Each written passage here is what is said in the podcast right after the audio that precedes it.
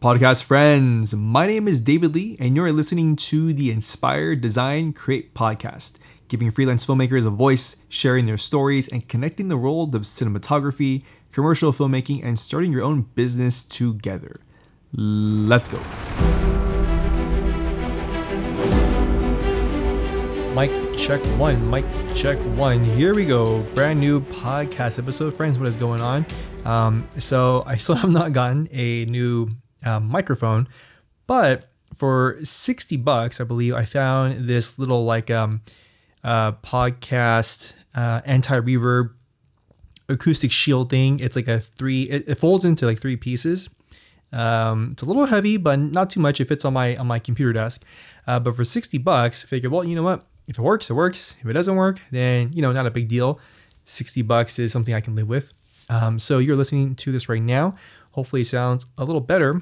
And if it does, then I probably don't need to buy a new microphone and then I can buy something else, right? Because that's just what we do. Anyway, today we're talking about um, nothing in relation necessarily to like the business part of of uh, owning a business or being freelance, um, but, we're, but we are talking about um, the the full frame versus Super 35 and I guess you can also throw in like a micro four thirds into the mix right now, right? And so why are we talking about full frame versus Super 35? Well, if you look at a lot of the cameras today, they are pretty much either full frame or Super 35, right? Obviously, but um, looking at uh, current cameras that are being used in productions um, from the lower end to the higher end, right? We have the Alexa Mini LF full frame, a large format. We have the uh, Red Monstro, which is pretty much um, in that you know large format full frame realm. Uh, we have the Sony FX9 full frame. We have the Sony A7S3 uh, full frame. The FX6 full frame, the FX3 full frame. Uh, so we have a lot of options, right? Um, and then even going into like Blackmagic, right? Blackmagic has a plethora of Super 35 cameras, right? The uh, Pocket 6K, the 6K Pro, the Ursa the Ursa G2 and the 12K, they're all um, Super 35. Uh, the red, uh, red Komodo is Super 35, right? And so I, I feel like there's there there's sometimes there is too much of a hype where it's like, oh, you know, full frame, right? Uh, someone you like a lot, their work, they shoot all full frame, right? So you're like, okay, well, now I got to have a full frame camera. Um, but do you really need a full frame camera, right? Is it is it the case that uh, are we are we kind of just getting caught up in hype just because someone shoots full frame? Are we forgetting about everything else that comes along with that person's skill set, right? How good are they at lighting? How good are they at making the lens choices in um, in relation to the project that they're uh, filming? Um, how, how about the crew? Are they a one man band or are they used to working with, you know, uh, 8, 10, 20 people, right? All those decisions help you decide if you should go full frame or go Super 35, right? Now let's bring things back into the realm of like owner operators, right? People um, who are doing uh, maybe here and there doing one man band operations or a lot of one man band operations. Uh, maybe every now and then you get to have a small crew with you, right? Five people ish, something like that, right? What camera makes sense for you to get um, in regards to a full frame or Super 35, right? And and I think right now we are in the best time in the world because we have so many different options when it comes to the cameras that we can choose to own, right? Let's take the red Komodo. Um, everything I've seen from the Komodo looks really good, and it's a very, very affordable uh, camera, right? You're getting the you're getting red code raw, you're getting um, the ability the ability to shoot in ProRes, you're getting some decent high frame rate options. Uh, although with red, you know everything you have to crop in sort of just like every every other camera system now, right? You have to, you kind of have to crop in a little bit when you go into the higher frame rates, right? Uh, but you're getting the uh, red the red color science, um, and you're getting really good dynamic range for six thousand dollars just for the body, right? But the camera is still a super 35. It's a little bit larger than full frame, but it's not full frame right? Now if we if we contrast that with a camera, say like the Sony FX6, I think is a very popular camera, same price point, right? Six thousand um, dollars.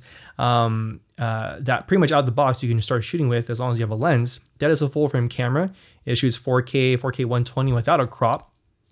Uh, shoots uh, uh, full HD at 240 frames per second, and again, it's a full frame camera, right? So. So I think long gone is this debate of full frame versus Super 35 and if you look at some of like your favorite movies in the past, just in the past 10 years, right? For instance, two of my favorite movies uh, in the past 10 years would be Sicario and um, Blade Runner 2049. Both movies directed by uh, Denis Villeneuve and also uh, the cinematographer was Roger Deakins, right? So that, that's a whole different conversation in, in and of itself. But if you look at the camera, right, Sicario was shot Super 35, right? Alexa XT. You look at um, Blade Runner 2049, that was also shot uh, on the Alexa, but Super 35, right? I believe he did use the Alexa Mini for a couple of um, a couple of shots. But again, the Mini is also Super 35, right? Um, go back to like older movies, uh, Girl with the Dragon Tattoo, right?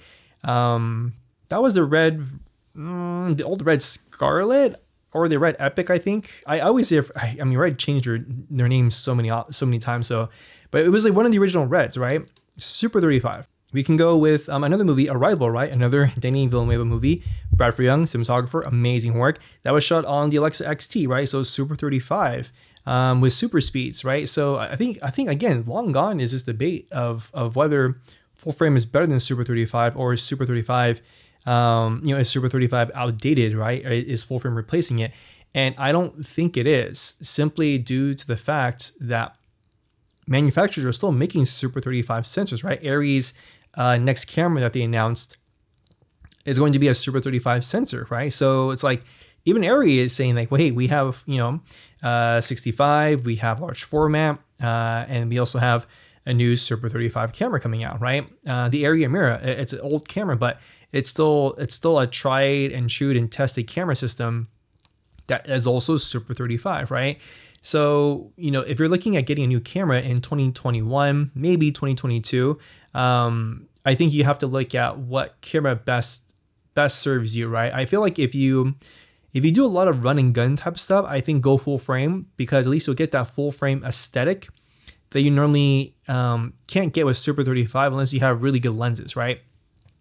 Uh, you also get an advantage of uh, being able to uh, for the most part have have more more of a focal range that you can work with especially when it comes to like the wide end of things right with super 35 sometimes it's kind of hard to get you know like a 14 mil or a 16 mil on super 35 unless you go like um, really really wide lenses right and those are kind of hard to come by um, so again if you're doing one man band type of stuff if you um, if if you're doing uh, say uh, say situations where you need the extra stop of light or an extra you know light hitting the sensor full frame does have that advantage simply because the uh, if you kind of take a look at like the original Sony A7S and the A7S Mark II, uh, ISO is one thing, right?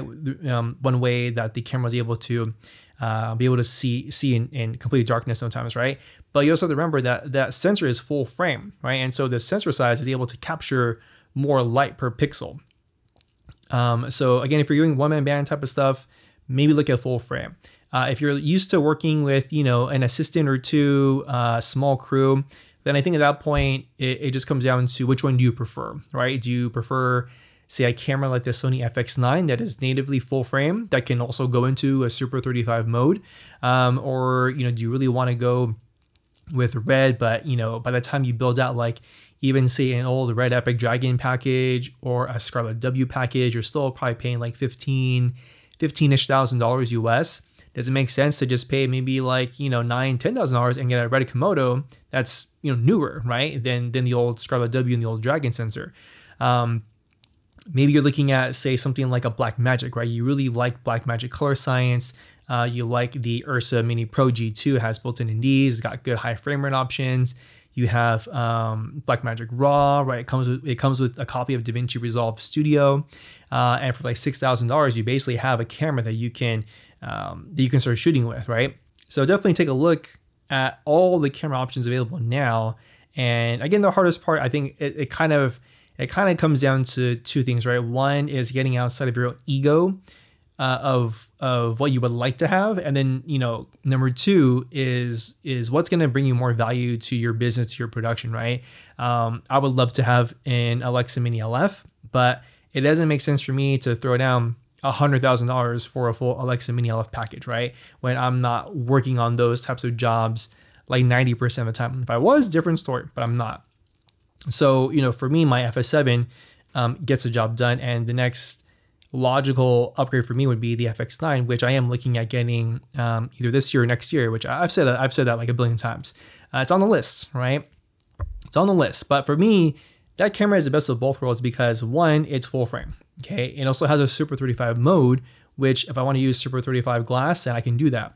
That camera also has a native uh, dual ISO, right, of 800 and 4000. So for those times when it is really run and gun, documentary, low light, in the city, some alley back way kind of thing, or maybe you know you're shooting a blue hour, uh, dusk. You know the ISO 4000 can, can help out when you don't have the um, lighting power to normally get you what uh, what you want in camera. So uh, full frame versus Super 35. Again, that is up to you. Uh, there is no right or wrong in, in today's age. I mean, next year, who knows? Maybe Micro Four Thirds makes makes a comeback. Um, maybe Super 35 starts to take over the market just because the lenses are, are less expensive than full frame, and I feel like you know the Super 35 cameras. There's so many of them out there compared to like full frame cameras, right? Um, so you never know. All right, well, that does it for me, friends. I hope you enjoyed this episode of the podcast. If you liked it, please rate it. Let me know how I'm doing. I would appreciate it. Subscribe to my podcast as always, so you're notified of the new episode coming out. This is a weekly podcast again. And, uh, you know, just shoot me a DM. Let me know if you like the podcast or not. Uh, let me know what kind of topics you would like me to cover in the future. And I, am definitely open to suggestions and, and see how I can uh, be able to provide that type of content for each and every one of you out there. And that being said, I will see you guys in the next podcast episode. Ciao.